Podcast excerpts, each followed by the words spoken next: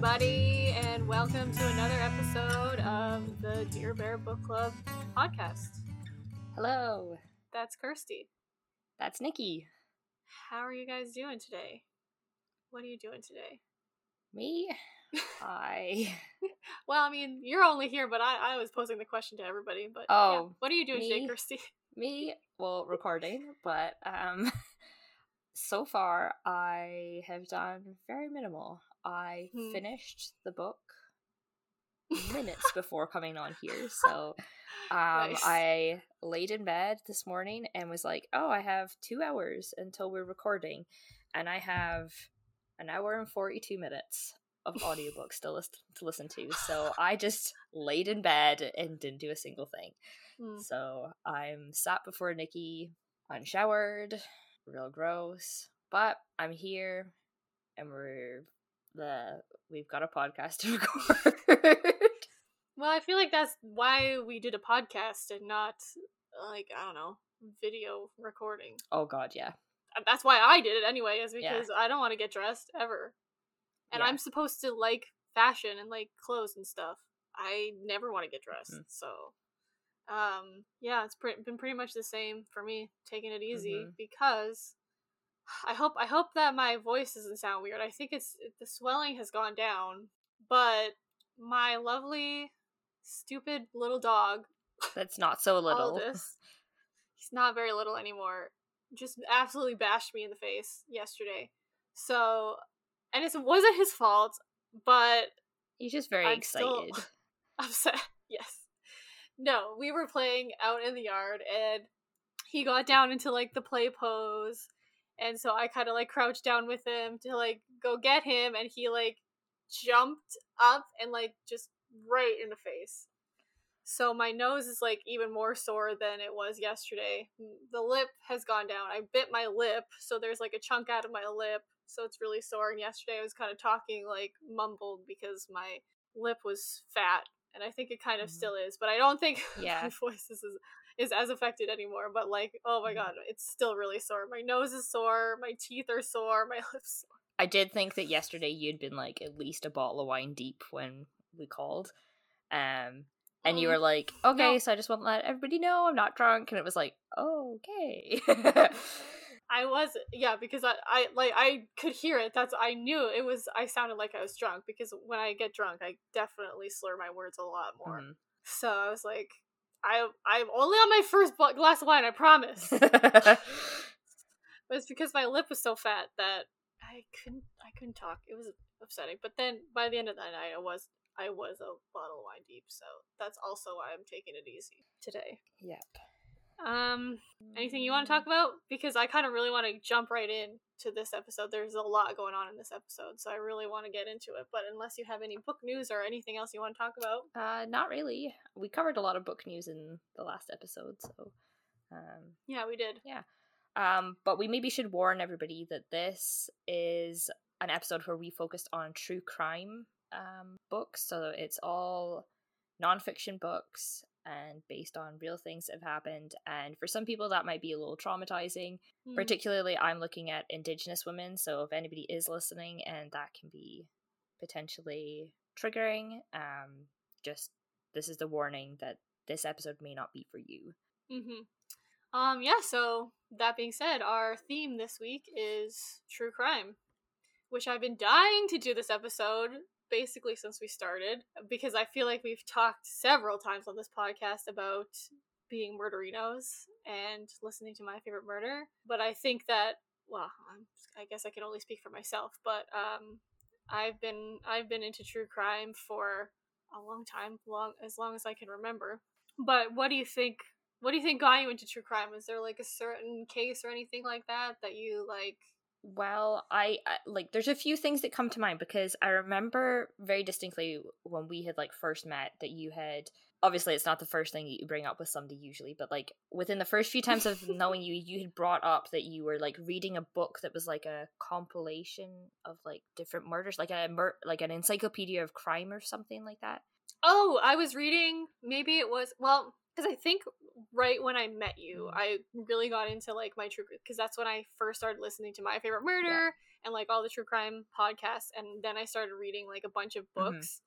So I got into like a really true crimey phase that I had to like Yeah. step away from for a bit because I was reading like too much and I was getting a bit sad. Yeah. Well, I remember that there was like a distinct book you were reading because I flicked through it and in my hometown there was a um there wasn't he didn't live and commit his murders in my hometown. He was from there, he grew up there and he committed his crimes in London. I remember being like, "Oh, pass that here." And like flicked through and found his page and I was like, "Here, this guy's from my hometown." Which it's really horrible. What he did was really horrific and uh yeah, and actually um well, his name is Dennis Nilsen and there's a TV series that came out last year um called Des, which I think you can find in different places like I found it through like Amazon Prime to watch and it's really good. David Tennant plays him. It's a very well done like telling of how they caught him um because it was through clogged pipes Yeah, that's a really upsetting. it's one. really really upsetting so but i don't think that that's like i, I think th- growing up like people had like mentioned him and things like that so i'd always been like kind of curious as to who he was um because Mhm. i later found out that um i have a grandparent on either side who grew up on the same street but they grew up on the same street as Mm. him like Mm. but he was just quite a bit younger than them but they all grew up on the same street like it's just kind of weird like um I, I yeah, I think that that's why like it's so like people are so obsessed with true crime is because it's like you can you can never imagine it happening to yourself mhm. and you can never imagine it happening to your family and you you just like it's almost hard for at least for me I guess it's almost hard to imagine people like that exist. Yeah. And i think for me it's just like i i think it's twofold like i'm obsessed with knowing what to do yeah in case it happens to me. And I think that that's a large thing. There's when you look at like who follows most true crime, a lot of it's like the demographic, like it is women and female, like huge more than like or huge more, way more than men, and it's because we are disproportionately like the, victims, of, a lot of these crimes. crime. Yeah, but as for like i guess i don't know if you could say that so I suppose I had maybe kind of been I'd always kind of watched like documentaries and seen things and was like kind of interested in understanding like how things were solved or like why people were motivated to do certain things but like I'd never really like leaned into it I suppose before until like last year and then I really started listening to my favorite murder I burned through it it did take me months to burn through because there's, a, lot, of episodes. Like they have what probably well over like 600 episodes, if not more than that. Like combined if you count the minisodes if with the count- actual mhm. episodes. Yeah, so they have a lot of content. Um, but I suppose like the first like true crime case that I ever came upon was um these two girls that went missing in England and when you hear of like distinct things like and people are like oh what was like the first true crime thing that you like remember or the first case you remember because like MFM have brought that up a few times and I'm like mhm. in- instantly Jessica Chapman and Holly Wells and they were two girls that went missing in England and they went missing in 2002 so I would have been 9 and it was in the summer it was August of 2002 so like that was like peak summer mode and I remember like seeing it so much in the news and there was like the these other girls that I would play with on my street and I remember we were like pretending we were newscasters which like seems Mhm. really morbid now but like when you're younger you don't really understand what's going on with it and they were missing for like I think like 13 days or something uh, before their bodies were found um both of them were killed by this guy who was I think he was the janitor at their school um oh my god that's awful uh, yeah, the, a local resident and school caretaker. Um, and his girlfriend was like implicated in like um stuff. It was just horrible, and they were ten, so like they were only a year older Mm. than me. Um, hmm yeah, just really really shit. And there was these like I can still like distinctly see like they both had um like the posters and the pictures they were plastering everywhere they were both wearing um man united football tops Mm-hmm. and one of them had dark hair and one of them had blonde hair so like instantly you can almost like identify with one of them like with like they look pretty Mhm. much exactly like you and so i suppose that was the first time i'd ever been like fully aware of like seeing something within the media hmm and i'm sure that my mom and dad tried to like shelter me from that a bit but it was so much in the media that there was absolutely no way that i would wasn't going to see stuff hmm but i suppose like from then on i've just kind of like always been vaguely interested in true crime but it's only more within like the Mhm. last year two years that i've kind of more been like oh okay like i am interested in this and um yeah but there's certain things like i can't watch scary movies and my husband doesn't understand how i can't watch scary movies yet i can hear about all these horrific things but i think that there is some sort of peace knowing from like some crimes where we know that people have been caught for things that they've done Mhm. and Mhm. i do have reservations about how certain things are done within the um, prison system and judicial system but for people who do commit crimes like this there's absolutely no question like i do believe that you need to be incarcerated and rehabilitation and things like that need to be in place hmm so yeah, it, I just have a healthy skepticism when it comes to the police force, and that will come out in what I'm talking Yeah. about. Yeah. Um, yeah, I mean, I feel like I have a kind of a similar case. However, it did not go as well. They didn't catch anybody Oh, God. it, but um, yeah.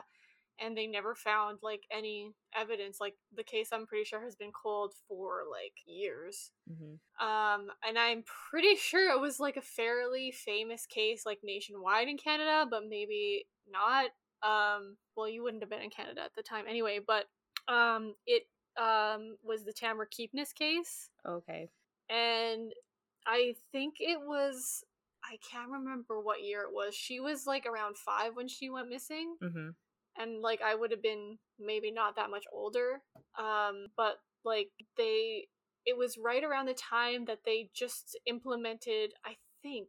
I, I think this is why like I think it was such a big deal because like they just had implemented like Amber Alerts or they changed the rules for Amber Alerts or something like that. It was a different way of like working with child uh like missing children hmm and it was this huge deal and there was so many people like out looking for her and they never never found her. They didn't find a body they didn't find any like any evidence as to where she could have gone and they never caught anybody for it so that was kind of scary for for me because it was like she just disappeared without a trace. Hmm and like i mean i like you said like after that i was kind of like well and i think it was like that was kind of the end of innocence for like regina i think because and i'll talk about a bit, this a bit too for my book but like it was like this doesn't happen here Yeah. So it was at least for me 2004.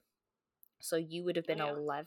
Well, you would have been 10 at this point. Um, hmm uh, and she was five. okay she was five Yeah. okay so i was a bit older than that but like it was just such a big deal and people were talking about it all the time it Mhm. was always on the news and then it was just like nothing like they didn't find a single thing Mm-mm. and i think that they still I, I read an article a few years ago maybe and it was like the 10 year anniversary or something like that of her disappearance and like it kind of went into a bit about how like she didn't have a great family life and all that kind of stuff but it's just like how how could she just disappear without a trace Yeah. i don't understand it Yeah. and when i was a kid i didn't understand it because how could that happen to a kid like you know This year, like in July of 2022, it'll be 18 years. And after like consuming so much true crime, I just find it hard to believe that she just ran away.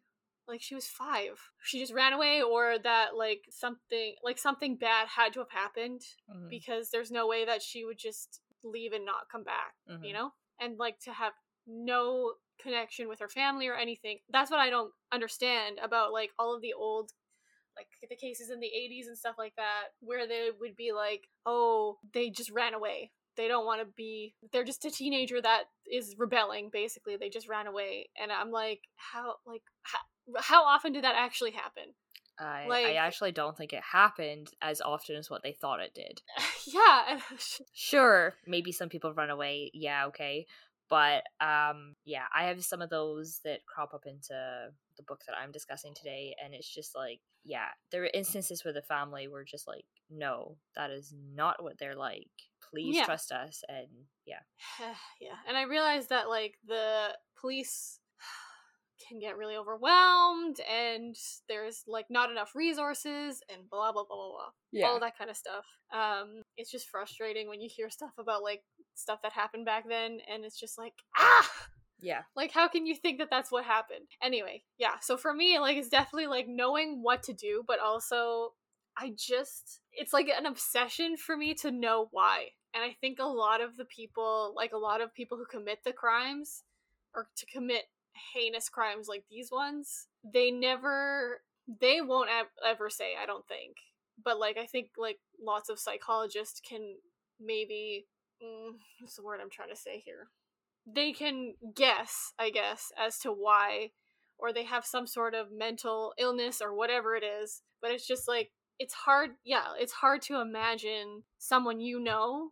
being that, like being like a psychopath or a sociopath. Mhm. But it's so likely that you'll meet somebody in your life that is like that hmm and maybe it's not necessarily that they're going to commit like horrible murder or anything like that but there is people like that who don't have emotion and who don't feel remorse or like reverence for human life maybe is what i'm trying to say it's just crazy to me to think that there's people like that in the world and you can't you like there's no way to know because they're so good at like faking it basically. Yeah.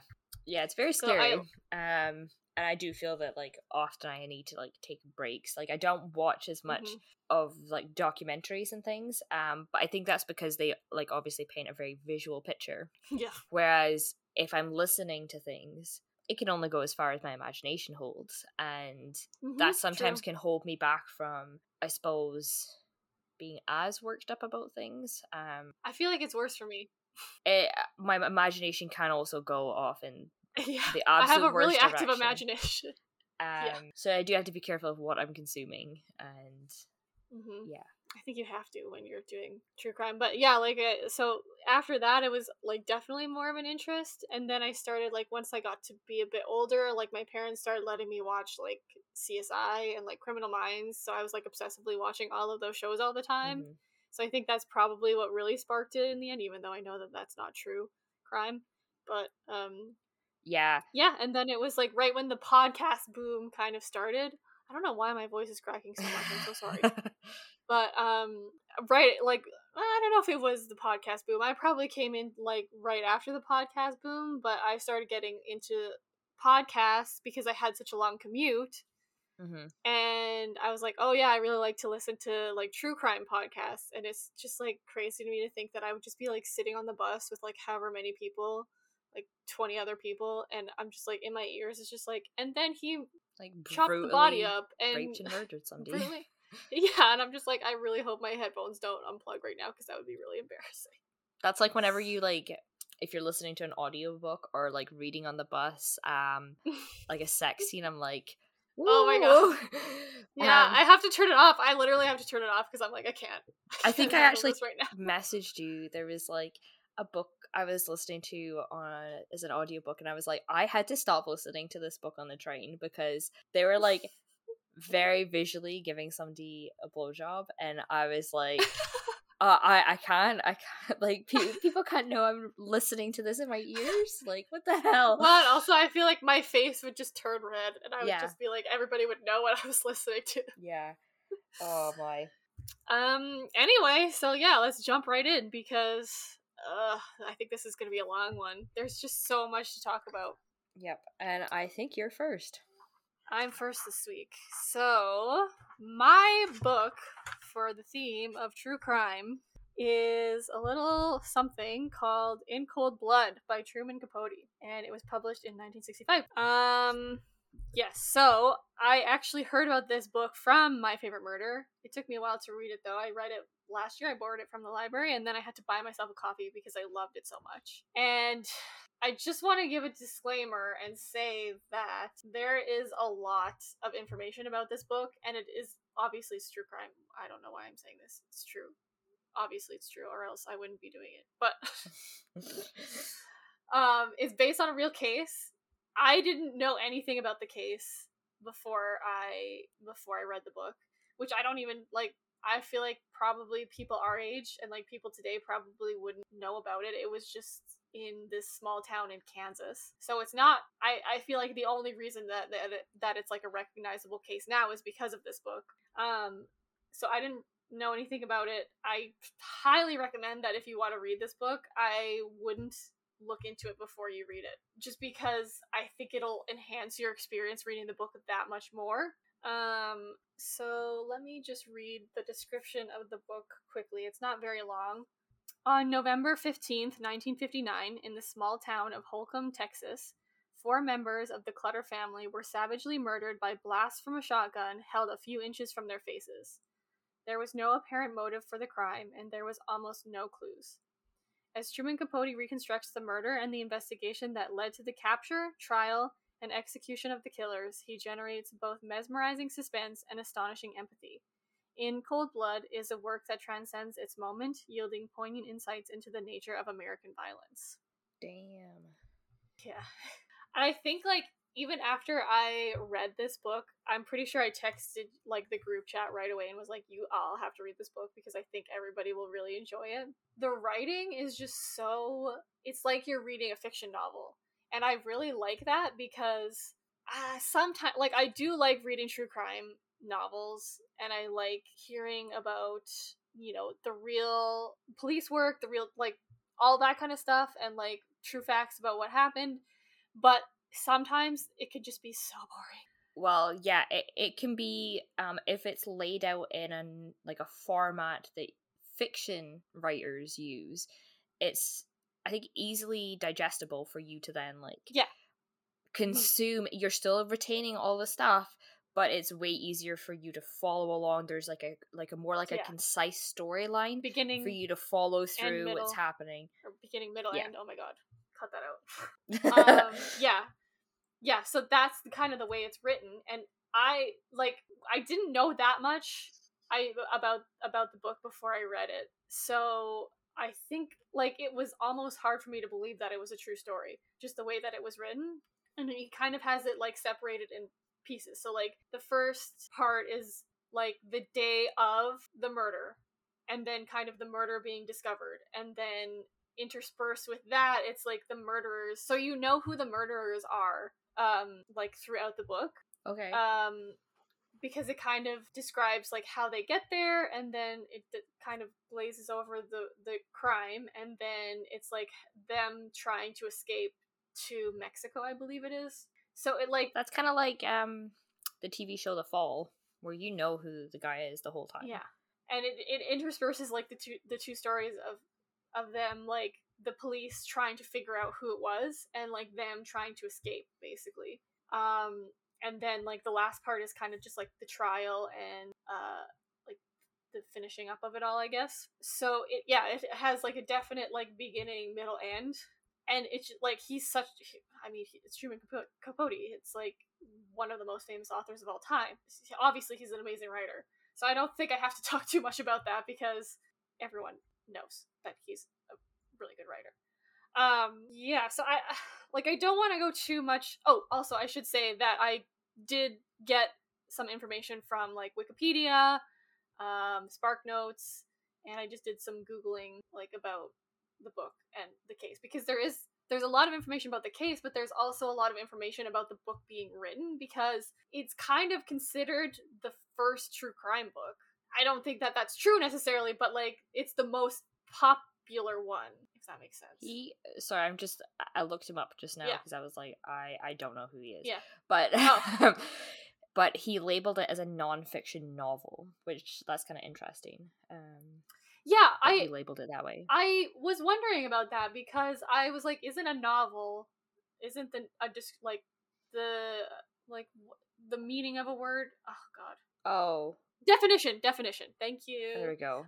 I was about to say connotations, but that wasn't. Isn't the definition right either? isn't the definition of novel that it's fiction? Well, let me just double check. Okay, great.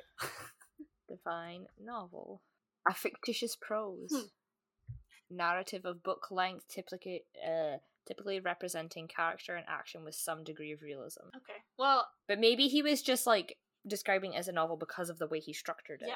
Def- well, and like the prose is is great in in in mm-hmm. it, and also I did read. I only saw this in like one article, so not really sure how true it is, but I guess he might have taken some liberties with the stories. But it sounds like it would have been he would have just been kind of filling in the blanks ba- like he would be inferring what happened because there's no way to know what actually happened. Yeah. But like still, I mean that's probably not great in a true you should probably say like we don't know how this happened, but it could have been something like that. You you probably should like preface preface that by saying that because because it's true crime and because there's like real people involved and this was like a real family that was horribly Mhm. murdered.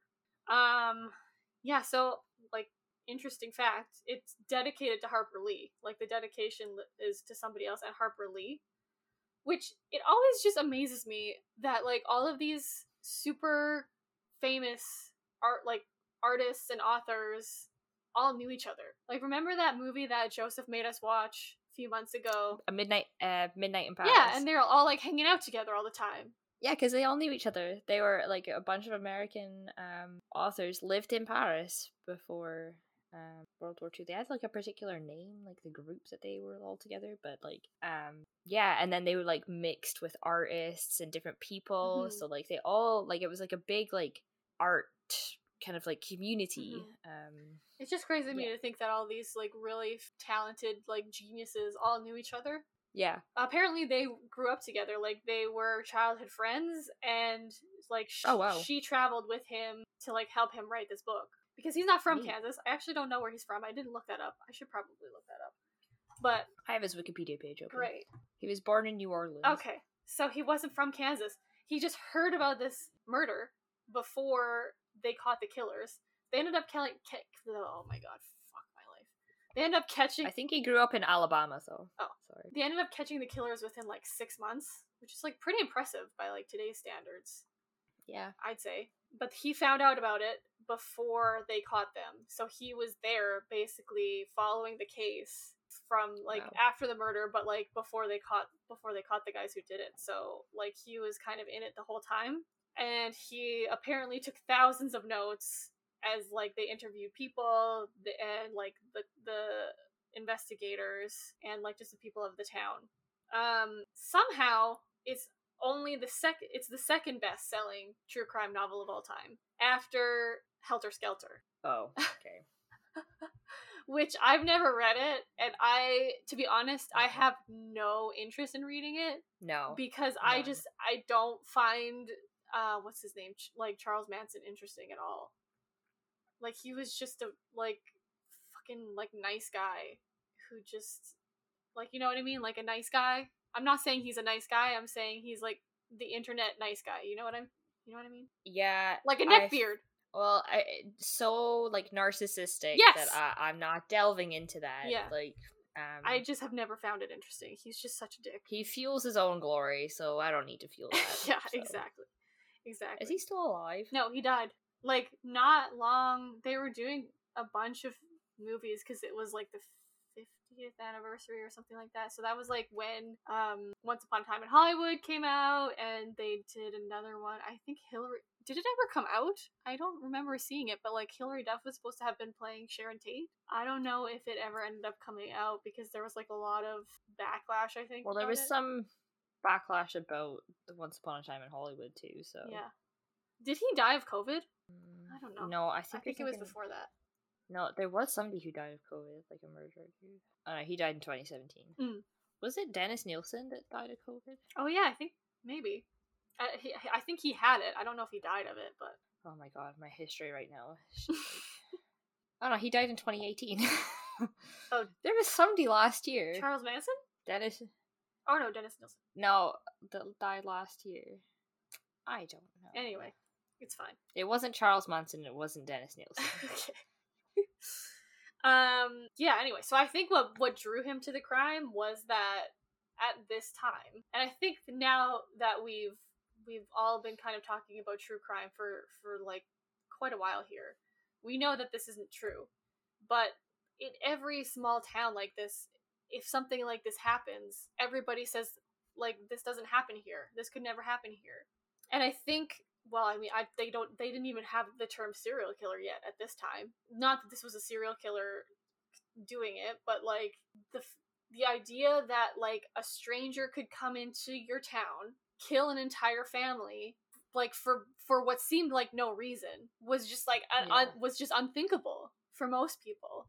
And I think the idea of stranger murders was such like such a baffling concept to most people back then that that's probably I don't, I'm inferring. I can't say for sure, but that's what drew him to the case is because it was it seemed like there was absolutely no reason.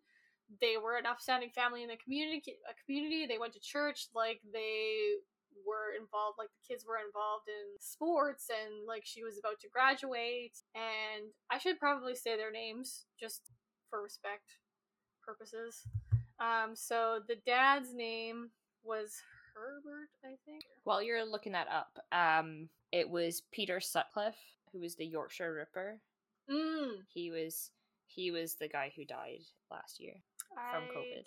Oh no, he didn't die in prison, but he was like he died from COVID related complications in hospital while in prison custody Mhm. still. i didn't watch But I think it was a big deal at the time because that was when the Netflix show The Mhm. Ripper came out, Mhm. so we were more aware of him. Um, yeah, i was just about to say i didn't pretty terrible dude. I so. didn't watch that one, but I heard that it's like scary. Oh yeah, you got pissed because Evan watched it. With Oh yeah, that's right. Yeah, so it was Herb Clutter, Bonnie Clutter, and their two teenage children, Nancy and Kenyon. So it was four people. Anyway, yeah. So I think that's probably what kind of drew him to it was because it just seemed unthinkable at the time that someone you don't know could just come into your house and kill you like that. And so and the idea that like yeah and the idea that like so like that's not like a quiet situation Mm, this is what baffles me when like people are like it's like a whole family that's murdered Yeah. and like i i don't know the like particulars of like the situation but it just like blows my mind that like all of a sudden like an entire household is just like gone. gone Mhm. and like severely beaten. And I know a lot of times it's like people were sleeping. I'm like, yeah, but like you would. Well, I suppose it depends. If you had a blow to the head straight away, you'd be gone. But like, wouldn't there be like noise Mhm. of some sort? Like, and I'm a deep sleeper, so that like terrifies me because I like have slept through like the worst thunderstorms and like where people are like, how the hell did you sleep through that? Like, no. Um, yeah. So like. It kind of terrifies me that I maybe wouldn't wake up Well, um, No, I if think- something was I happening, think but you I would. think you would. But also, there's like the the terror would freeze you, especially if like they went for like the parents first or anything like that. Mhm. As a child, that like hearing something like that is terrifying. Yeah. So Yeah. Well, Yeah. I don't want to give too many details about the the actual case because I really I really do want you to read it if you think that you would be interested mhm. because it's just so it's so good. Like and I I I honestly couldn't believe how good it was because I don't like to read older books most of the time because I just find I find the writing so different than like modern books yeah, and it's hard for me to sometimes i don't know maybe wrap my head around it isn't the right term but like it's it's just like you have to like reorient I understand. you have to reorient yourself kind of when you're reading an older book. Anyway so um i don't want to give too many details but they were like tied up and it was like it was a, like a robbery. Originally they were only going to rob them. Oh, and then when they found out that they didn't really have the money that they thought they did they murdered them basically. That's the i know which is like eh, which I guess I'm lucky in that sense. I don't have any money, so I don't, I don't think anybody's gonna come after me for thinking I have money because I don't I don't have anything. So no, but like they didn't have anything, Yeah. and they came into the house There you go. and then killed him. So like it still happened. It could happen. Maybe just like keep something like stashed somewhere just in case. So okay, so that they can have it. You're right. That's a good idea. um, yeah. So and I mean, yeah. So read it for for the details of the case because I really don't, I really want you to have the have the experience that I had because it was so great. Um. Anyway, so yeah, so it was unthinkable for this town that this could happen there, and there was almost like I was saying there there was basically nothing connecting them to the murders because they were strangers. They they didn't they had never met them. The God, it'll be hard to kind of describe what happened without telling you what how they found out about these people. I think that we can give us like a bit away because like It's and uh, I mean you like you, you it happened so long ago. You do have the ability to look on the internet and it'll tell you everything about it. And I, maybe maybe it wouldn't take away from your experience of the book to know all the details, but I think it was like just such a cool experience for me to like go through it like as it happened basically. But anyway, so these guys are not great, obviously. They killed an entire family. But they were in prison for like other things. I don't think they had murdered anybody before this. But they were pr- in prison for like petty crimes. How many people Two. were the two? Okay. Two mur- murders, you mean? Yeah. two murders. So there was one that was like he ended up being um, diagnosed with schizophrenia, I think it was, and then there was one that was kind of the leader, and he, I don't, I don't really want to. Should I say their names? I don't really want to say their names. I'd rather say the names No, of the that's fine. But anyway, you Yeah. can you read all about it in the book, I promise. um, so the guy, they were both about to be released from prison, but they like it was hard to get a job after you've been in prison. So Yep. they needed a way to make money. So this guy was talking to his cellmate. I think it was his cellmate, and he was he had worked for this family because they had a farm and a very successful farm. And he told them that they had a lot of money in their safe, and that's when they were like, "Okay, we're gonna rob this family," because they knew that they So it was targeted. it was targeted, yeah. But they had never met them. They just had information from this guy in prison that they met that said they keep a lot of money in their safe, and that was it. Hmm. And it seems odd because they literally had to travel for like a day to get to them. I feel like there could have been any number of people along the way that had money on their property. Yeah. But I guess it's like you never you never really know and if you have this like, you know, lead, I guess, If somebody's told you Mhm. this, it seems more plausible but then they ended up not having anything in their safe and it ended up the way it did. So um yeah. So they had they had basically nothing to go on the the investigators. Mhm.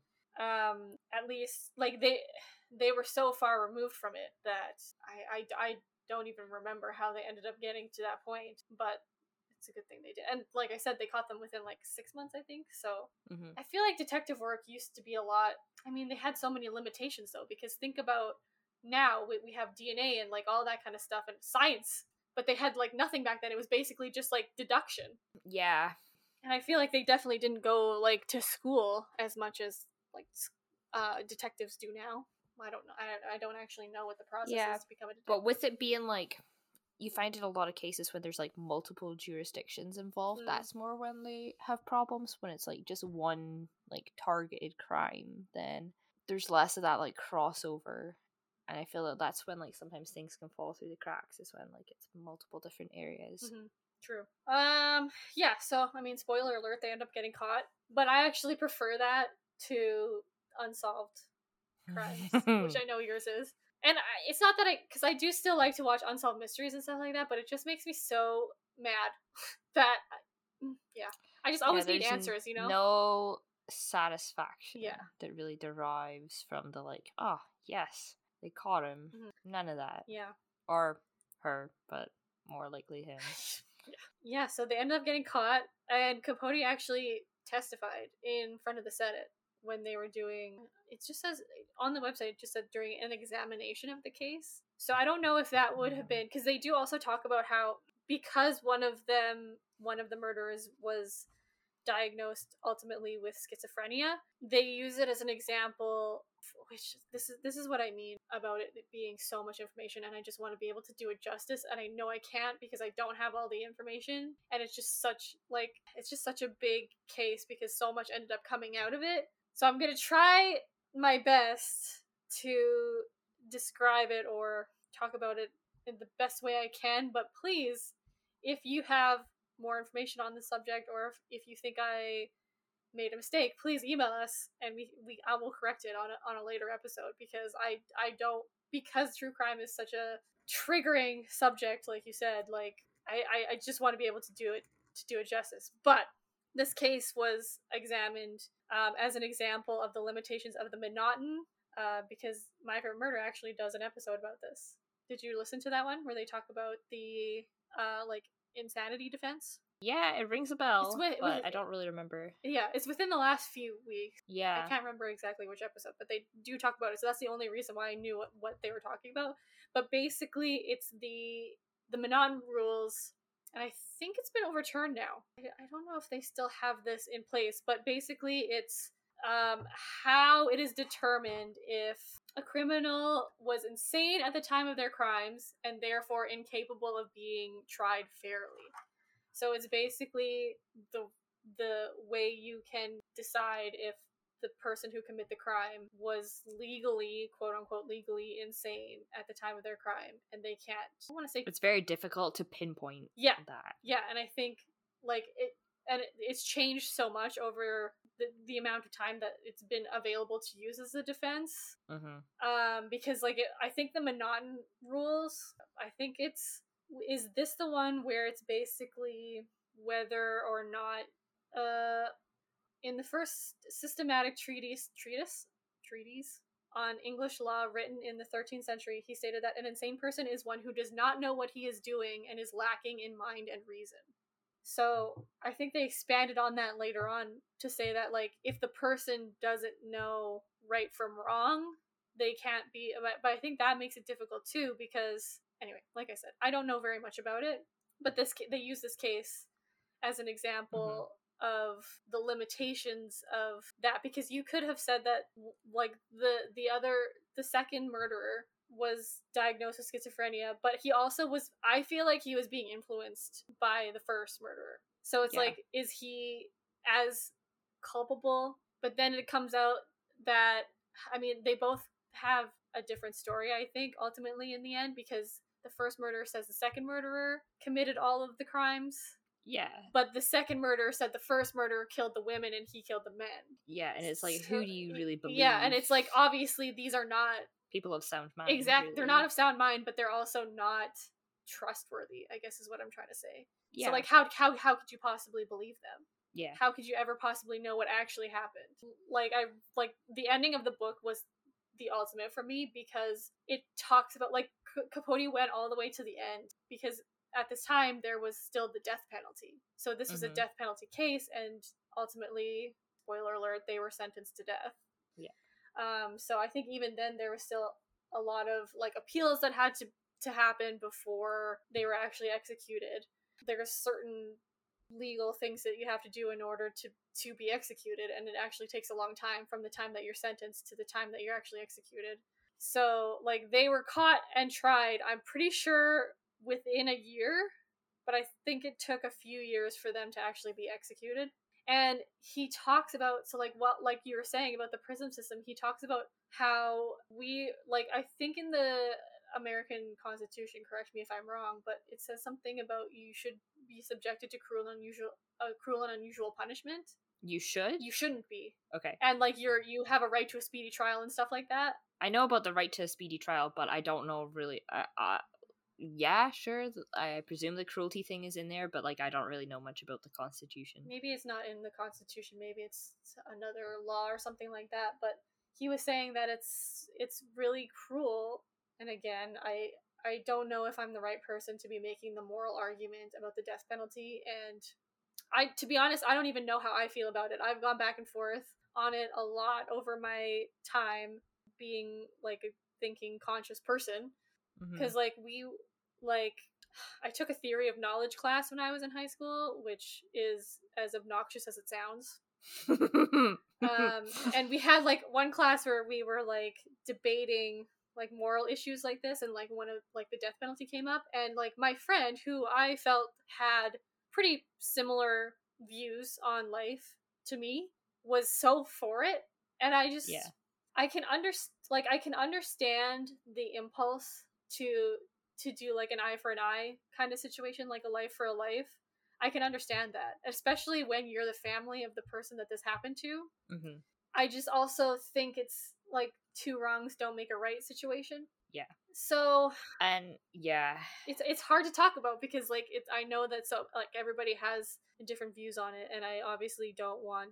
I, I'm obviously not an expert on the situation, but yeah, I I don't I don't really know where I was going with that. But anyway, he talks about how like it's it's a cruel and unusual a punishment to make a person know that they're gonna die and make them wait for it basically. And when you're on death yeah. row, you're basically like you're sitting in a cell by yourself all the time because so, you're not in with general population. I I think I yeah. think that's how it works. I'm not too sure like, about the isolation part, but um a few years ago, I was in Belfast Mhm. and we went for a tour of the Crumlin Road Jail.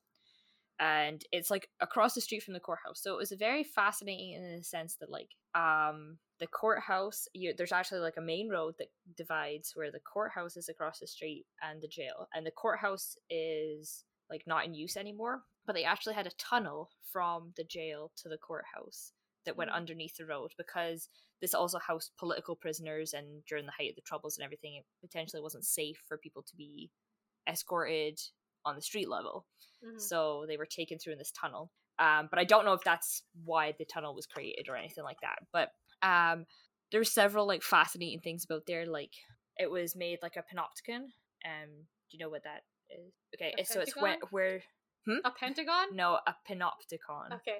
No, I don't know. so it's where like something is shaped so if you stand in one point you can see the whole thing Hmm. so there was like a like a circular room with these like four branches off. Mhm. so if somebody was standing on whatever level you'd have to be standing on like the like i think there was like three or four like levels. Whatever level you were standing on you could look down every single like corridor of um things. The jail itself was also at the height of the troubles had like three times the population that it was meant it was originally designed for. Hmm. um and they t- they as part of the tour they take you to this like one particular room and they're like oh yeah so this was like the special room that people were taken into if they were about to be executed Mhm. because this this prison i think was built in like the 1800s so like it um definitely was old but this room that they, the people were kept in to be hanged was like a like a nice room that it was like a bit bigger than the other ones. They were given a bit more room and there would only be like i think one person in the room. I well they would have to be for what i'm about to explain. And when it came to the day of their execution they would be getting ready to leave the cell and the bookcase that was there slid and there was a door that opened and right next door was the gallows. Mm. and like the gallows were still there um you could like i think like walk on to like because they had like a glass like thing so you could look down Mm.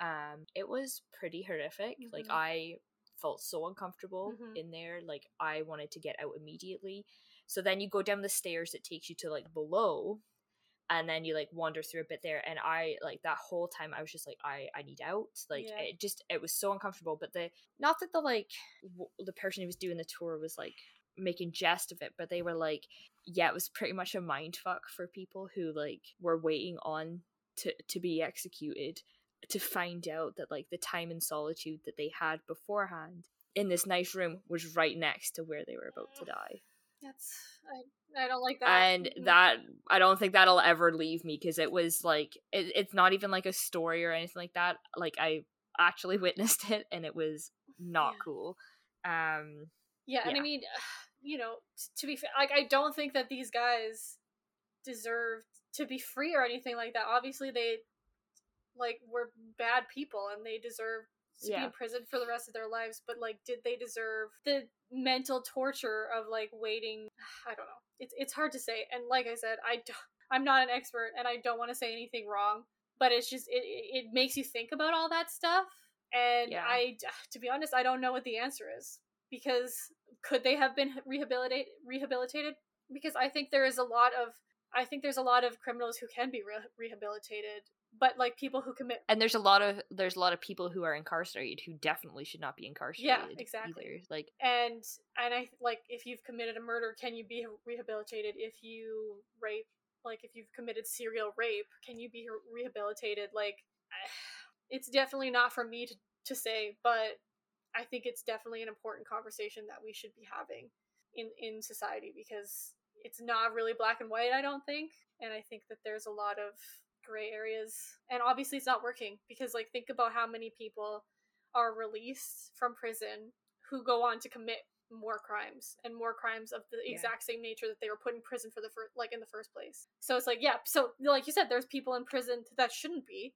And then there's people that are mm-hmm. being let out that shouldn't be. So yeah anyway it's just a really interesting commentary about like the death penalty the prison system all that kind of stuff and all that kind of stuff back in the 60s and it doesn't really seem Yeah. like it's gotten any better yeah so Um, yeah, so also I found really interesting that they went back and interviewed a bunch of people on the 50th anniversary of the crimes.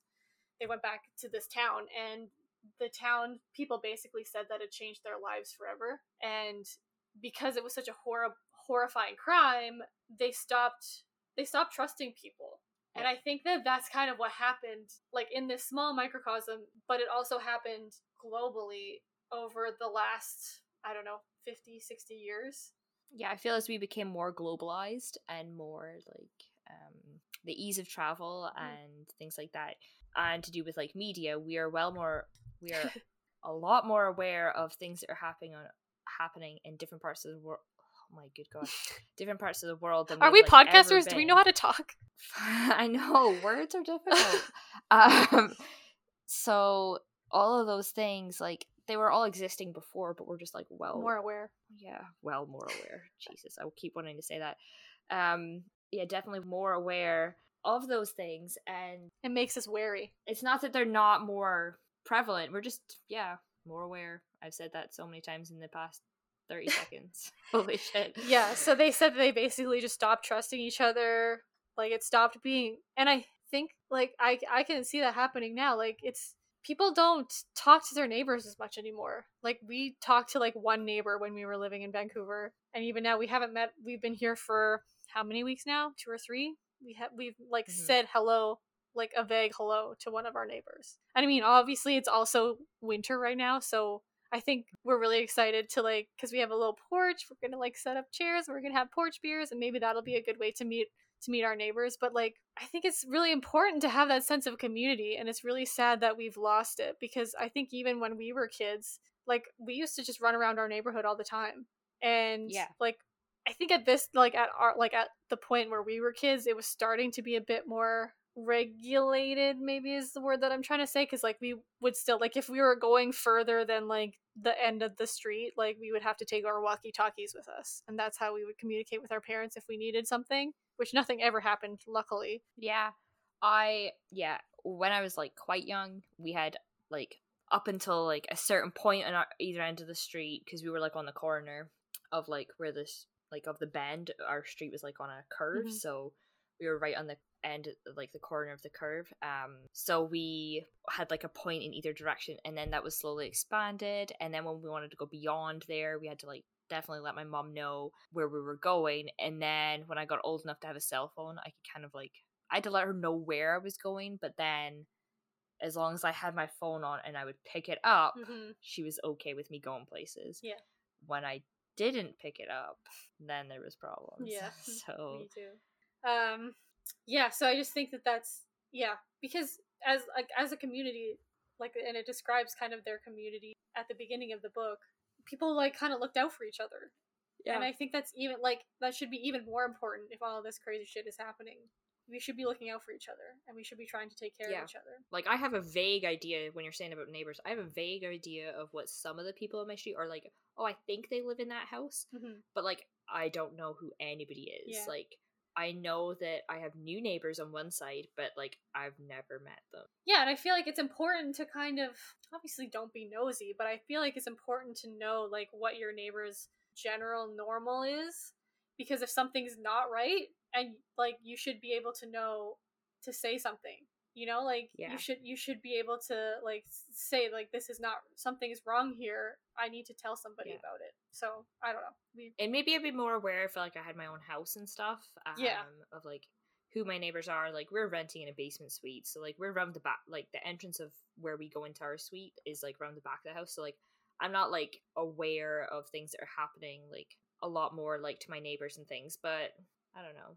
Anyway i just think that Yeah, it's sad. yeah i think that i like i'd want the same for me like if something ever happened to me or evan like i'd want somebody to like call somebody sooner rather than later you know Yeah. so yeah so they said it was kind of like the death they they said it was the death of neighborliness in that town because everybody just Yeah. stopped trusting people which i think is really sad um also i think it's important to note that the family didn't wasn't super happy with the book portraying um their loved ones who were murdered. Um obviously i didn't know them so i can't say for sure but i thought like because he gives such a great description of like the day before the murder and he basically weaves it into the story that like just their lives like they i think it humanizes them. Instead of just Yeah. thinking of them as murder victims they were people and they had rich lives that were cut short because somebody decided they wanted an extra thousand dollars you know?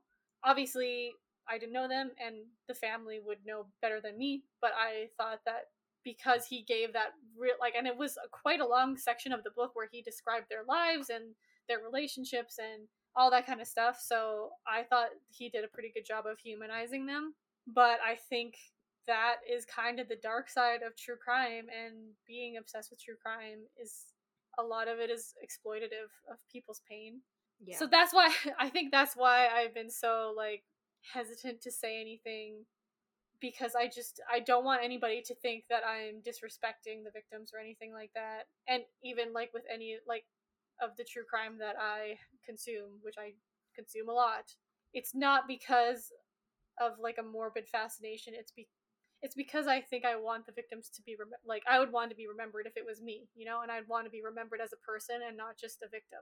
yeah. But yeah, I think that's kind of the hard part about being into true crime is that it is kind of exploitative. Yeah, it's like a double edged knife. Like Yeah. obviously really passionate and wanting like these things to be solved and stuff, but at the same time, we don't ever want these to be committed. Yeah, exactly. Like I would I would prefer it even though I love reading about true crime, I would prefer it if it never happened. So yeah, that was long. That was a long one. But loved the book. It's so great. I would recommend it to everybody. I've already recommended it to almost everybody I know. Um, if you're triggered by violence, there's nothing. Mm, I think there might be a bit of description of like sexual violence, but I don't think it was against these victims. But I think it might have been like some of the previous crimes of these uh, murderers. Mm-hmm. So if that's trick that's trigger warning there as well. Excellently written book. It's it's a classic for a reason. Five stars from me. I loved it. I recommend it to everybody. Yay. That's it. Oh god. I'm so stressed. I was so stressed about this book because yeah, like I said, I just want to do it justice. And please do like shoot Mhm. us an email or a message if you think I did something wrong or if you want to talk about it because I'd love to talk about it with somebody else. I really loved this book. Yay! Yay. Excellent job. I did it. Whew, You did it. thank God. I'm actually glad I, ca- kind of glad I went first because then I would have just been anxious the whole time. Yeah. So um, today I'm going to be speaking about um, a book called Highway of Tears A True Story of Racism, Indifference, and the Pursuit of Justice for Missing and Murdered Indigenous Women and Girls. So I'm going to give you a little bit of a background on the Highway of Tears. So the book is really based on from a lot of um, missing and murdered Indigenous women beginning in roughly the 1970s. So the Highway of Tears is Highway 16, which is in British Columbia, northern British Columbia, and it stretches from the coast to the interior, beginning in Prince Rupert's on the Hmm. coast. So it stretches from Prince Rupert to Prince George in northern British Columbia, and the highway itself is 725 kilometers long and which is 450 miles and there has been a lot of incidents of um, missing and murdered indigenous women along that stretch of road where they have either been found or they were on the road when they went missing it's a whole mess of things that have not gone right Mhm. and things that weren't done properly Mm-hmm.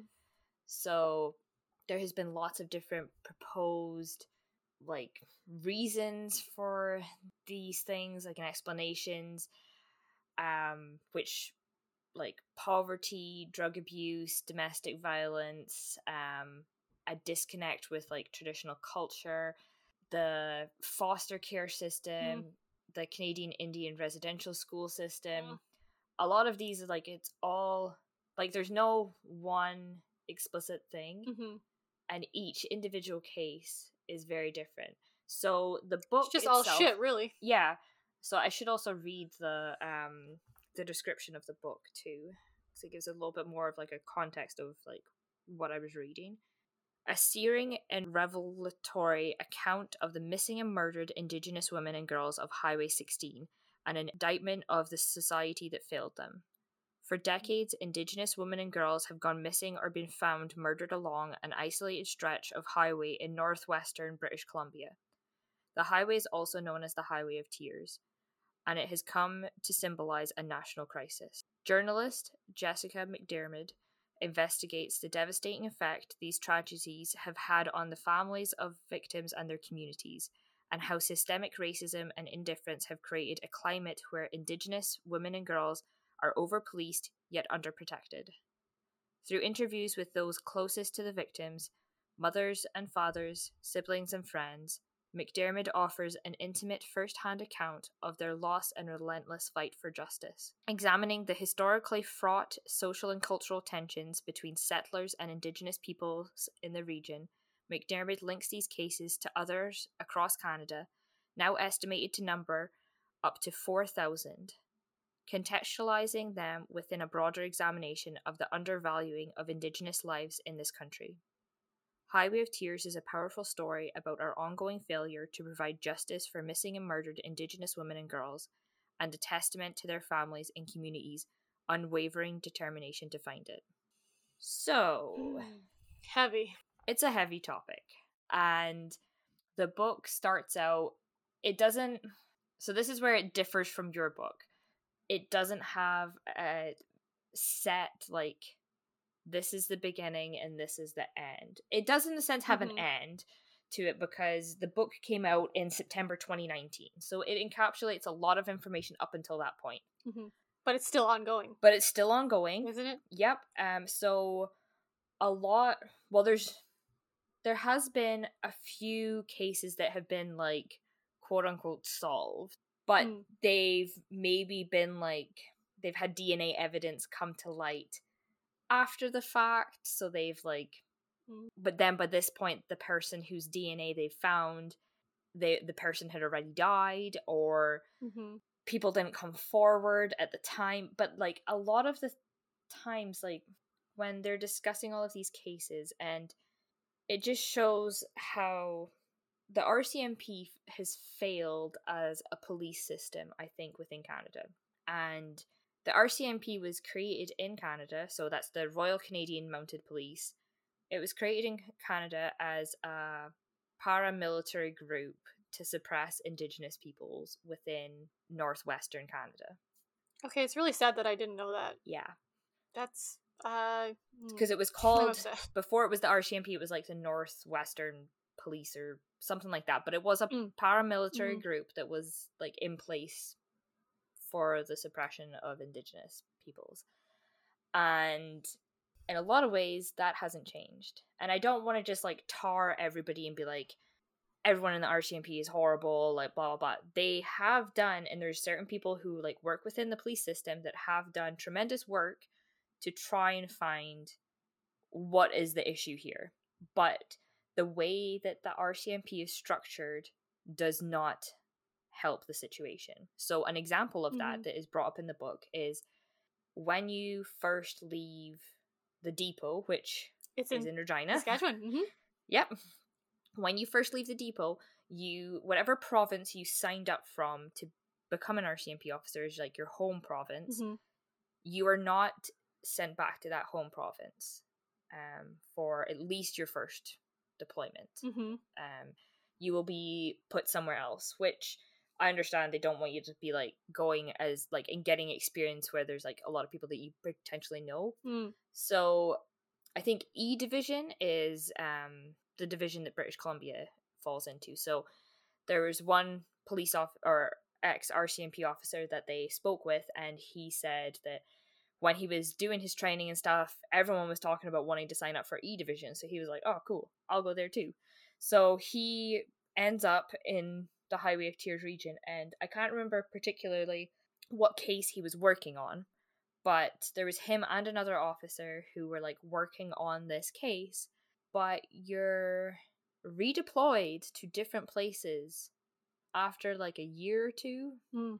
so there is a heavy turnover of who is working in these places so that's where like municipal police forces differ from the RCMP because the RCMP you can just be like uprooted and then be placed across the country. Yeah. And there's no real I don't think you have as an officer I don't think you have much choice in that. I think maybe you do now, but in like the 80s, 90s, not much choice. So they would start on these cases of like girls that were missing or cold murder cases. They would be working on them and then all of a sudden they were deployed somewhere else or whatnot. So then there was no consistent and then the new officers that came in, if they had to like continue on, they were like, Well, I wasn't here when that was started.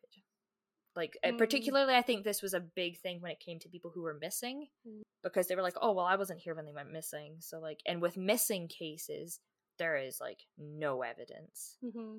Like it's very difficult to follow up with those and to really find out what happens to people. Not that it's any better when you then find a body because there still can be so many unanswered questions as to like what particularly happened to that person mm-hmm. but at least there is some uh, comfort in knowing evidence. yeah yeah uh, so i'm wondering like does the rcmp i don't know maybe it doesn't talk about this but does the rcmp have a like cert like particular cold case department because i feel so i think they potentially do now okay and they they do talk about um in oh god i want to say the late 2000 early like 2010s mm-hmm. um they had this like task force that was called EPANA okay and that encapsulated but not you had to meet a certain criteria mm.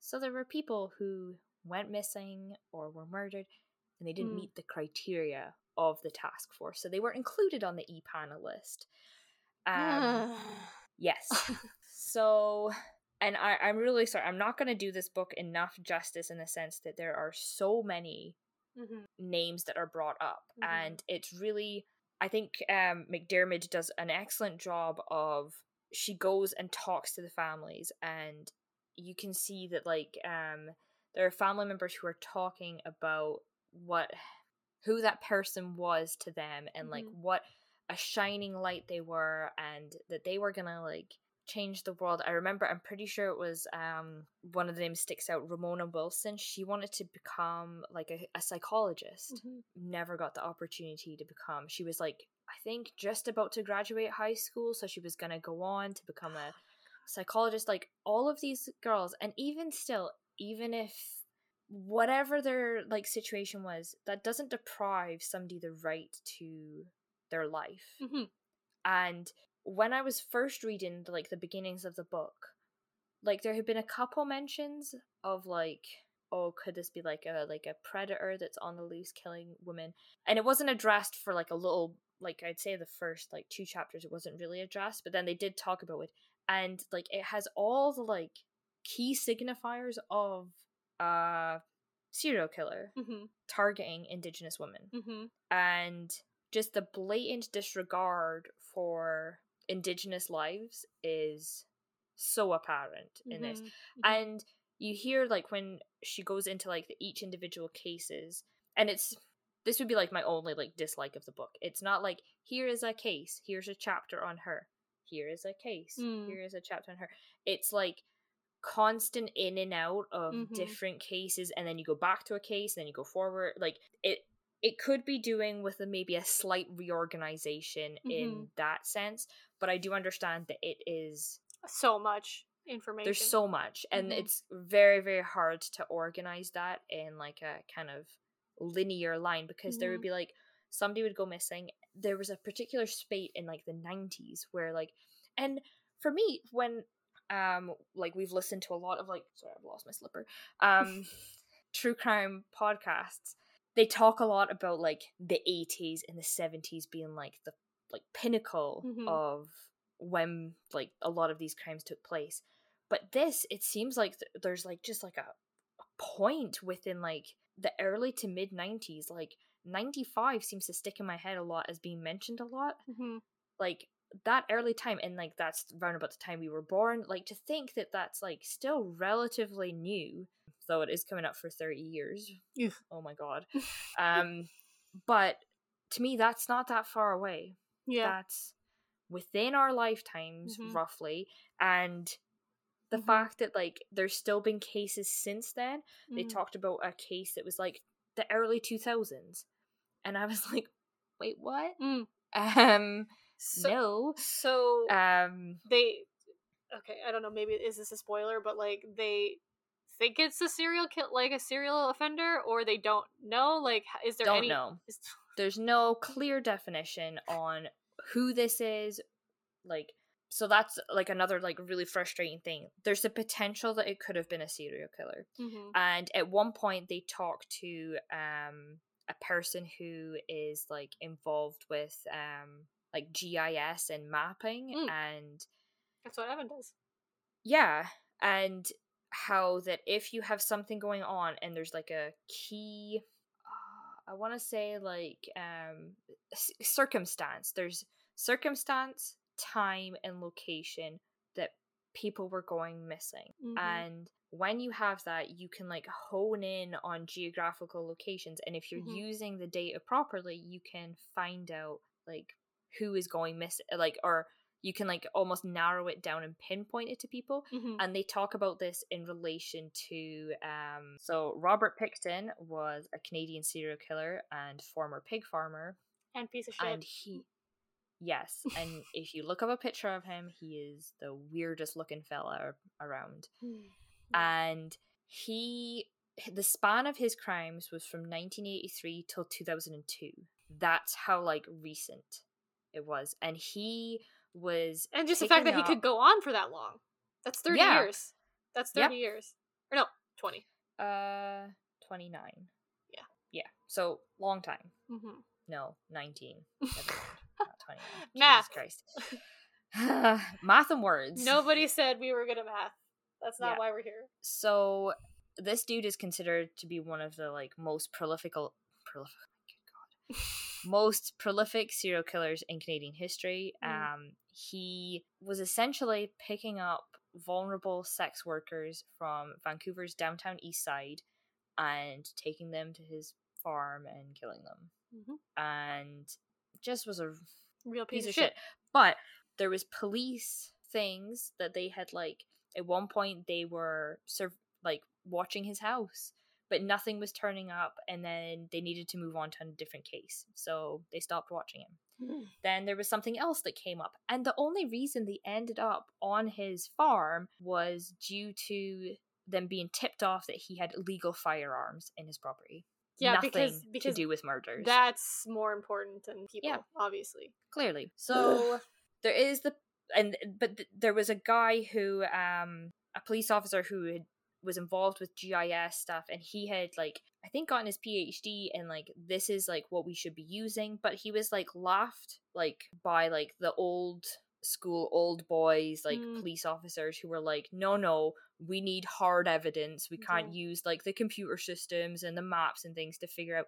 But that's what they if they had been using that they could have caught pickton a long time ago. Sooner. and they could have potentially have caught somebody in relation to the highway of tears or some of the cases because again this has spanned a long time. So in in my perspective this is not just one person. This is multiple people who Mhm. there is definitely views of like embedded racism into these people that are killing these women and girls along highway 16 and it like spoke at one point about how like within school life um and communities and stuff there would be like the locals and then like the indigenous people within the school Yeah, I. but really like who is the local like uh, Yeah, that no. really b- bugs me too but like you would have like settlers and indigenous and there was like a divide within the high school and then you would have all the cliques within those like two like factions within the school and that was only like slightly commented on but like definitely there like is divide oh my between god. people Um. Yeah. Like I, growing up in Saskatchewan, I I can't speak for how it is in BC because I don't know. Evan worked a lot with.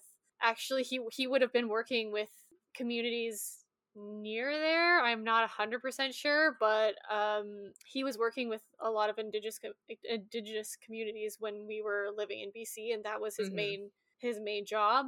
and but like based on my experience here like it's very there's such a divide between quote unquote white people and settlers and the indigenous people and mm-hmm. it's really it's bad it's bad and i i can like i i see it all the time the the Yeah. hatred for and i'm just i don't understand it because yeah like you said like they were here first like and and they just got screwed by the like Yeah. treaties and all that kind of stuff and and that's where like BC is such a um oh there's no better word to say it than shit show um in regards to treaties because by the time that like they had been doing treaties across the country by the time it came to BC they didn't give a fuck anymore. And they were just like no we're here we're staying this is it Yeah. this is our land now Well, fuck you it- all.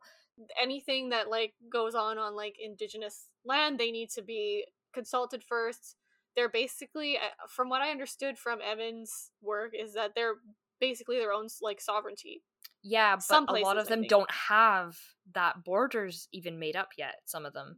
Well so like they don't that's what that's like what evan did yeah. they were working on yeah. but like that has been a long long process hmm and you think of like the potential damage that they've done uh, from like resource extraction in that time like it's Mm. not great.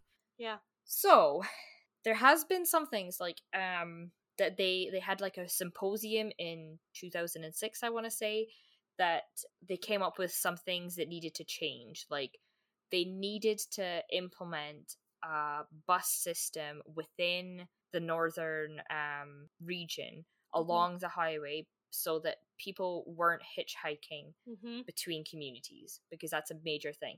If people are hitchhiking, that they have like set resources in place, that there's phone systems put in along the highway so people can be like phone boxes and stuff so people can phone. hmm Cell service is improved in certain regions because there's a huge stretch Mm. of the road that doesn't have great cell service. So if people are along there, and that wasn't like that's like an issue that's now more being like modern yeah, we need adequate cell phone service. Um, pretty much none of these things have been implemented, so that's great. Um, i was gonna but- say did they actually get done like because this was like No. the indigenous groups or like well, this was like a symposium that came up. I can't remember exactly why the symposium came up in the first place, but there was some family members that decided that they were going to walk along the highway. mhm. So there has been walks done. Who I want to say, um, well, there's been several done consistently for like a number of years, and I again like it's hazy. I can't remember exactly when they started doing these walks, but some of them have done the whole highway, Mhm. which I'll repeat again was like 725 kilometers long Ugh. or 450 miles long. A long ass piece of road. yeah. So there's some people who have walked the whole thing. Some people have done it like they their families will take it in sections. Mm. Um some people have done from where their like whereas like their body was found like into the like the nearest city. So like if their body was found outside of Prince George, they'll do like in Prince George, like they'll do sections or if like this was the last place they were seen to Mhm. where like they lived like some people do like sections of it but Mhm. all of these like walks along the highway of tears are obviously filled with such emotion and the first few that were done had like huge press involvement and it wasn't like i don't know if it was like they were advertising but like they obviously want to bring to light these cases Mhm. and that's another thing is people don't give enough shits and it's really difficult to make sure that people are paying attention because they're like oh and oh my god one of the things that like when they're talking very early on in the book about like putting up posters and things like that of like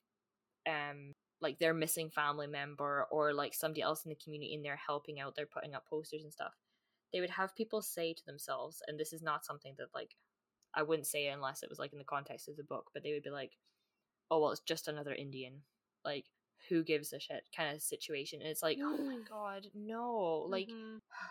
so there was um a girl that did go missing in the early 2000s who did not grow up in the area she um oh god i think she grew up in ontario Mm. um and then her family moved to red deer Mhm. um and then they went she spent her summers tree planting in northern bc which is like Okay. a like quite a common thing that people do Mhm. um like Joseph has a couple cousins that have gone and done tree planting. Um, from what I hear, it's something I never want to do because yeah, it would be hard work. it's hard work, and you're like, Joseph said something about like one of his cousins, like straight up when you put your hand into the soil and stuff, you could just like straight up be putting your hand into like a hornet's nest, or like, um, like you have to watch out constantly for bears, um, because you're like definitely in bear territory there. Like, no um, all of the things are just like hard pass and the mosquitoes are rife. I'm allergic to mosquitoes so it's just like a all of those things. Just a nope situation for me. Yeah. so there was somebody and it was her um second uh, like it, it wasn't her first time going tree planting but there was like they had a weekend off kind of situation Mhm. and she was potentially going to go to this music festival that her sister was going to and her sister lived in vancouver at the time so she had gone up to um i think prince george for this music festival and her sister didn't show up and she was like well it wasn't a concrete plan but like there was just something not sitting right with her about it Mhm. um and her sister has like never been seen again but there was so much media attention because she was white um See, I, I, I just don't understand. but the family with that the family were like uncomfortable with the fact that nobody else was getting attention so they were like trying to like in a lot of ways use their like They're- the media oh. attention that they got to like highlight all of these other girls that were missing Wow, and that like, gives i me feel so bad chills. just like yeah i feel so bad like just like generalizing and not really giving names but i'm not joking you there's a lot of names Mhm. and Mhm. When you go on to like the Highway of Tears website, it's or like the Wikipedia page or anything like that. Um, yeah, it's a lot, and Mhm. like exact numbers uh, vary according to like the RCMP EPANA project. Sorry, I'm just rereading this. The number of victims was fewer than eighteen, but like organizations estimate that the number is like higher than forty, and Well, and I mean, if there's a lot of people who maybe like who don't have the family to notice that they're missing, Yeah. like And this is also just one stretch of highway. This is not including all murdered and indigenous mhm. or murdered and missing indigenous women across Canada. This is just one highway. Mhm. And like fair enough it's a big highway and it encompasses a lot of different communities along that highway, but there was a fact I heard today when I was listening to the book that was like um I noted down a little bit of it, but it was hard to like type and listen at the same time six six percent of the national total of unsolved murders, um, I think are Indigenous women, but I think Hmm. it was like four percent of them were here, um, Mm. something like that. It was like very high. So nationwide, Indigenous women make up eleven percent of the missing females, Mm. except that they only make up four percent of Canada's female population. So that is not cool. that's a wild like difference. Yeah. Yeah. And so disproportionate. Mhm. And not that they like the the number the fact that there are so many people who are missing is obscene in the first place. Um and it, it maybe doesn't seem like a very high percentage when I'm talking about um like a whole country, but like if a country of like what 33 million people, that number comes up pretty high Mhm. um for how many people are actually missing Mhm. and it was really tough to listen to but i really did like that they spent a lot of time talking with the families and finding out who that person was Mhm. because and they gave you that like whole kind of like this was their family and even like this was their mother. Their mother lived here. She was sent to residential school. Mhm. this is what happened with her. This um and they didn't give this for every single case but like a few of them they like highlighted the fact that they were put into residential schools which if our listeners don't know what those are you're in for a really sad investigation on that. Mhm. um that is for a different day if we ever touch on the subject because it's It's a lot, and it's it's a lot and people may have heard of it too because um there's been a lot of was it this last summer or Mhm. was it summer before there's been a lot of things in the media about them finding a lot of um unmarked remains graves. at different um, residential school sites so um but essentially the core of it was that um these children were taken from their homes by the RCMP um a lot in a lot of cases um taken from their homes and put into these schools um to get their like indigenousness beat the shit out of them. Like essentially, eh, that's not really any sort of politically correct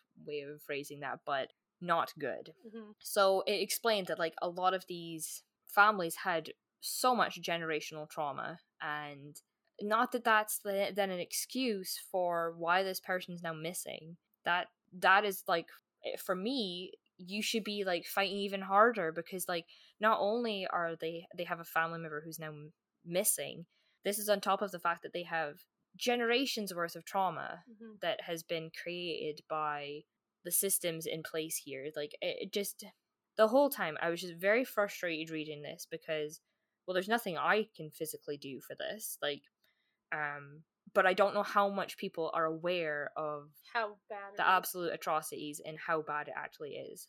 Mhm. yeah and there did seem like there was like glimmers of hope when they were like this symposium and there's gonna be these things in place. It was like oh sweet like things are gonna be done.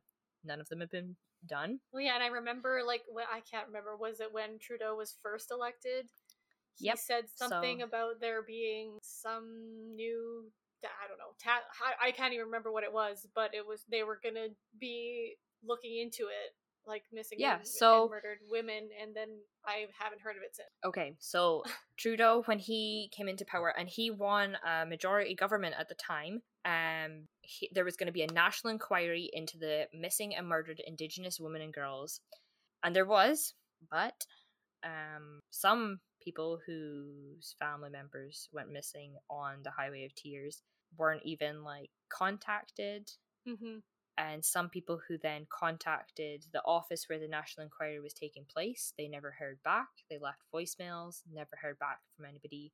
There was a big um like there was several um community hearings that happened and like testimony and things like that. And like when you go onto the um murdered and missing indigenous women and girls website. Um they have like a bit at the bottom that says like fast fast did you know there was um 2386 participants in the truth gathering process? Um of that it was like 1484 family members and survivors provided testimony 819 individuals shared through artistic impression expressions 83 experts knowledge keepers and officials provided testimony. There were 15 community hearings and 9 knowledge keeper expert and institutional hearings. But from what i was hearing in the book is that that wasn't enough. No. and there it does get to the point where it's like where will it be enough? Mm. because it will never be enough. But th- i think there was a lot of people that were felt felt that things it wasn't done to the standard that it should have been Well, and, and families weren't like kept in contact and that was something that was brought up at the earlier symposium was that nobody was keeping in contact with family members so they were either having to reach out to like the police forces or they were doing their own investigations because nobody was telling them anything and nobody was keeping them up to date on like Mm. oh sorry the case is still like we still have it open we're still looking at things like in that a cursory like call Mhm. none of that was being done Mhm. and to think that these are um the cases where like people have actually like came forward and said somebody's missing there are potentially people who are missing and there are when you look through the list it's like unknown woman was found unknown Mm. like there are a few ones where like there are unknown people who have been found Mhm. um and there's like one instance where there's cousins who like were both I, I don't remember if they were like missing or both murder like a but two and they have like the same last name like they were cousins like it It's upsetting. it's so heartbreaking and yeah so they have concluded the like national inquiry but again i don't know like there's the like on their website you can read the final report and the calls for justice but it's one of those things where like i'm like unless this is actually like enacted upon like Mhm. I don't know. And it's the same with like when they were talking about the EPANA like investigation. Like it was given this like hu- huge budget to start off with, and people were like super excited to be on board. And they had put a call out for people who were ex police officers to come in and work on the task force. And so if they did, they weren't like RCMP officers, they were like almost like outside Consultants? or whatever Mhm. but they thought that they would be able to like help and go and do interviews and things like that they weren't allowed to do that they could only work with the information that they had in house um so they did have people who were like currently on like the police force who could go out and do that but because they weren't like hired specifically on if they then got an opportunity to then like i don't know get promoted move out of that office so there was huge turnover. Again, huge problem with that because you train on people that you think will be really good in the position, but they're so good that they're then reassigned to something else. Having people stay consistently and like work on things, huge problem. Um, and I seem to have like focused a lot on like what the the faults of the RCMP are here, and like I really do believe that there is a lot of fault there too, and but like the book itself doesn't just like solely focus on them as much as I am right now. But I do feel there's a, was so much that they could have done better Mhm. and they didn't.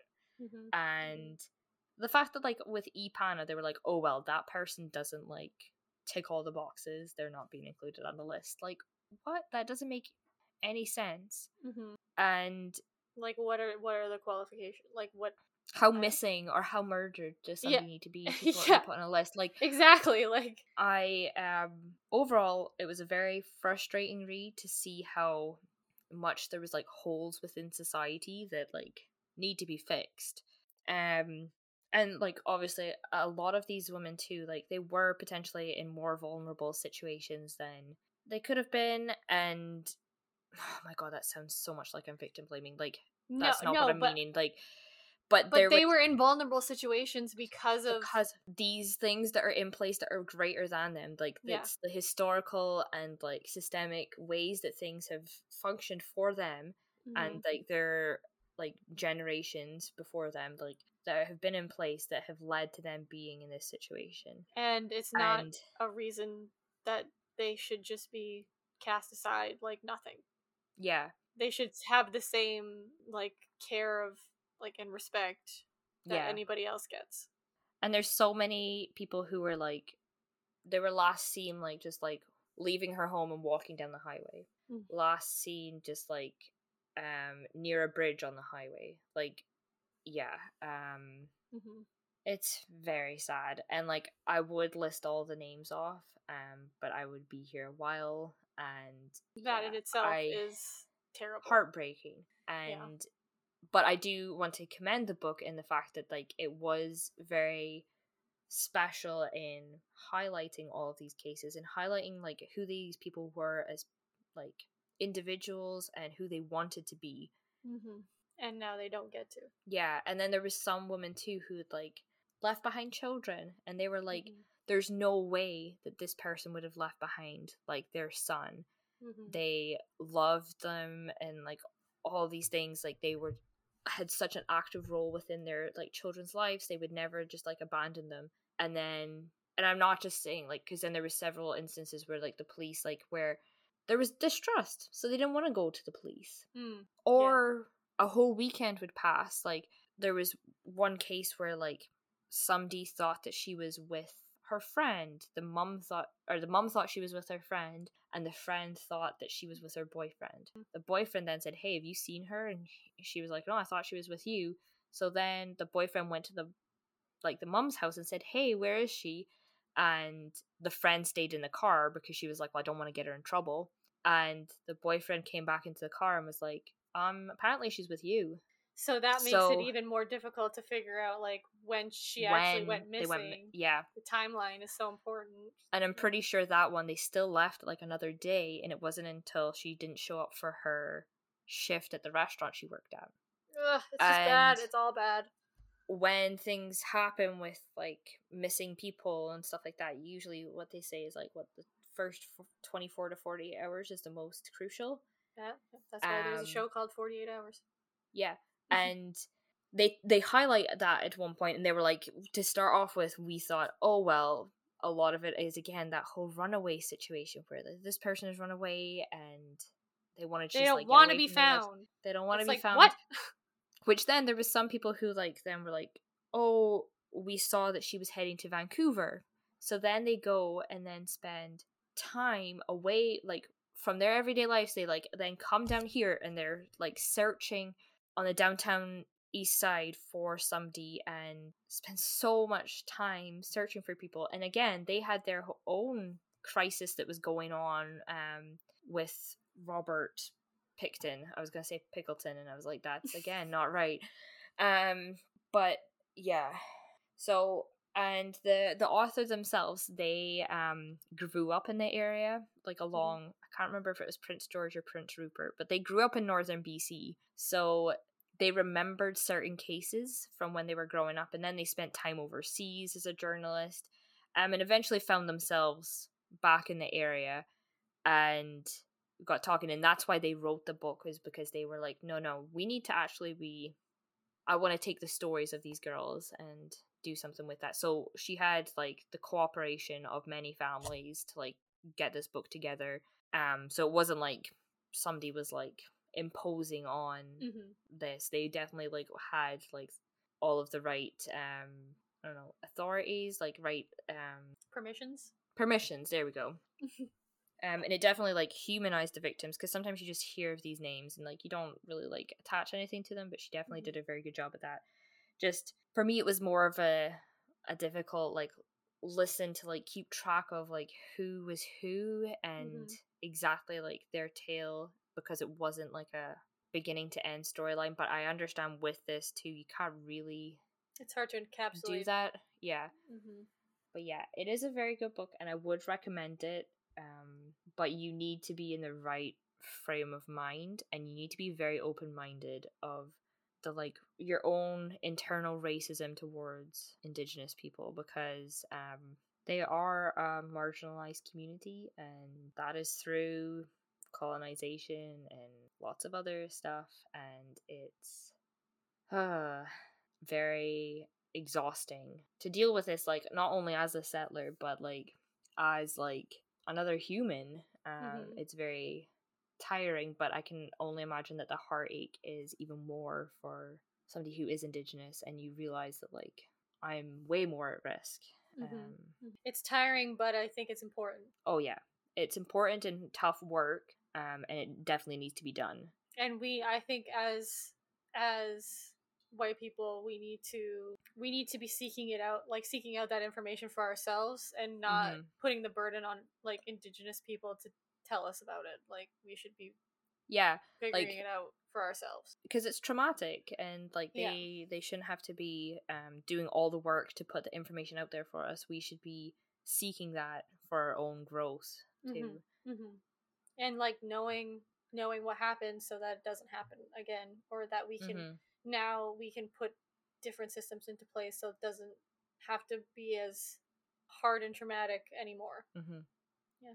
But yeah, if you're looking at a book to like get real annoyed at, um, in regards to the systems that are in place, definitely that. But it also, I think, very much highlights the fact that there is a huge problem, and yeah, Yeah, and towards the end of the book, they even like um like termed it as a genocide um of indigenous people um Mhm. or indigenous women and children in Canada, and I can agree with that. Like, it's definitely Yeah.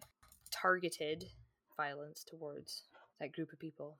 hmm So yeah, this is a bummer episode, well, but it's also like it's a good episode because It's important, both like true true crime. Yeah. yeah, and it's. I think the conversations need to be had. I think hmm so. Okay, I have a theory. I they probably talked about this in the book, but like, did they ever look into like truck drivers? I think that they mm, well they didn't explicitly say anything. They did say something about with like the things that they wanted from the symposium about truck drivers that are within the area having some sort of like system for hitchhikers, but like it being like a safe system for them to report if they saw someone on the highway that was a hitchhiker. I think it was more like a reporting system rather than them picking up, but they didn't ex- say anything about them being like the um Perpetrators. yeah. because like well you said that ultimately in the end i think you said that you think it's multiple people like it's not just one person Well, I don't think it could physically be one person um for like the vast area that it covers and like I get it cuz like um who's that dude It's one of the books you lent me, which I was gonna do for this one, and then I was like, nope, that's too sad. Um, The American Predator one? Yeah, the American Predator one. I don't know what, Isra- what is. Israel Keyes. Okay, yeah, him. Um, he was like a wide spanning area. He like there was he- like pretty much. Yeah. He wasn't Yeah. a truck driver. He just like No, I'm more meaning for like the scale of Yeah. like Yeah. where things were happening. So I understand like truck drivers like cover a vast area, but that to Well, me, and it's just harder to find them. Like yeah, if if like it's gone on this long and it's like no one has been caught and it I don't like you said it doesn't sound like there's a lot of evidence with a lot of the cases so it's it's hard to say it's hard Yeah. to link them and that's where like there's there is like so little evidence because if somebody's missing, there's like no evidence that they have. um No or very minimal evidence. evidence, and if Mhm. somebody's murdered it depends on like the situation it depends when the body was found Mhm. um if the body was moved like Mhm. there's all of these different things that come into play and yeah i just like personally feel that i think that it has to be more than one person because there's so so many cases and it spans such a wide time frame because when you look at this list the first one that's mentioned on the list for highway of tears is like 1970 to 1979 because they don't know the exact date of her disappearance but then there's somebody immediately below her that's 1970 then 1971 Mhm. so like but then it, there could have been way more before then um but the last one that's on this list um is 2021 in So august still, happening. still happening happening Yeah. um but there that one there has somebody been charged for the murder um Oh. so but and like with more recent ones it seems that there potentially is maybe more well no there's not like um i was gonna say there's maybe more people being caught but like not really but like you look at these lists and 2020 alone there's one two three four Hmm. listed on there like after we already did like an inquiry into it and like Yeah. so that didn't help at all apparently no and i don't i just don't understand why why the onus is on the victims or not not the victims but even the victims' families to find out what's going on. Like that but the also fact like, that like they were then turned around at some point and been like, oh, I can't remember where they were. Um, they wanted to get like posters printed, and they were like turned away. I think it was potentially an RCMP office. They asked, "Oh, would you print these out for them?" And they were like, "No." hmm, Um, that's nice yeah, and just But I- like, I mean, like the onus is on like women to not put themselves in the situation. Like, Mhm. and I'm like, okay, but like also, why aren't we telling these people not to be murdering people and, and abducting people? Like, why isn't that the narrative instead of don't be in a situation where you could be murdered or kidnapped? Like, it's the same with like rape can fall into that category too. It's like, oh, well, what was she wearing? hmm, No, please kindly fuck off.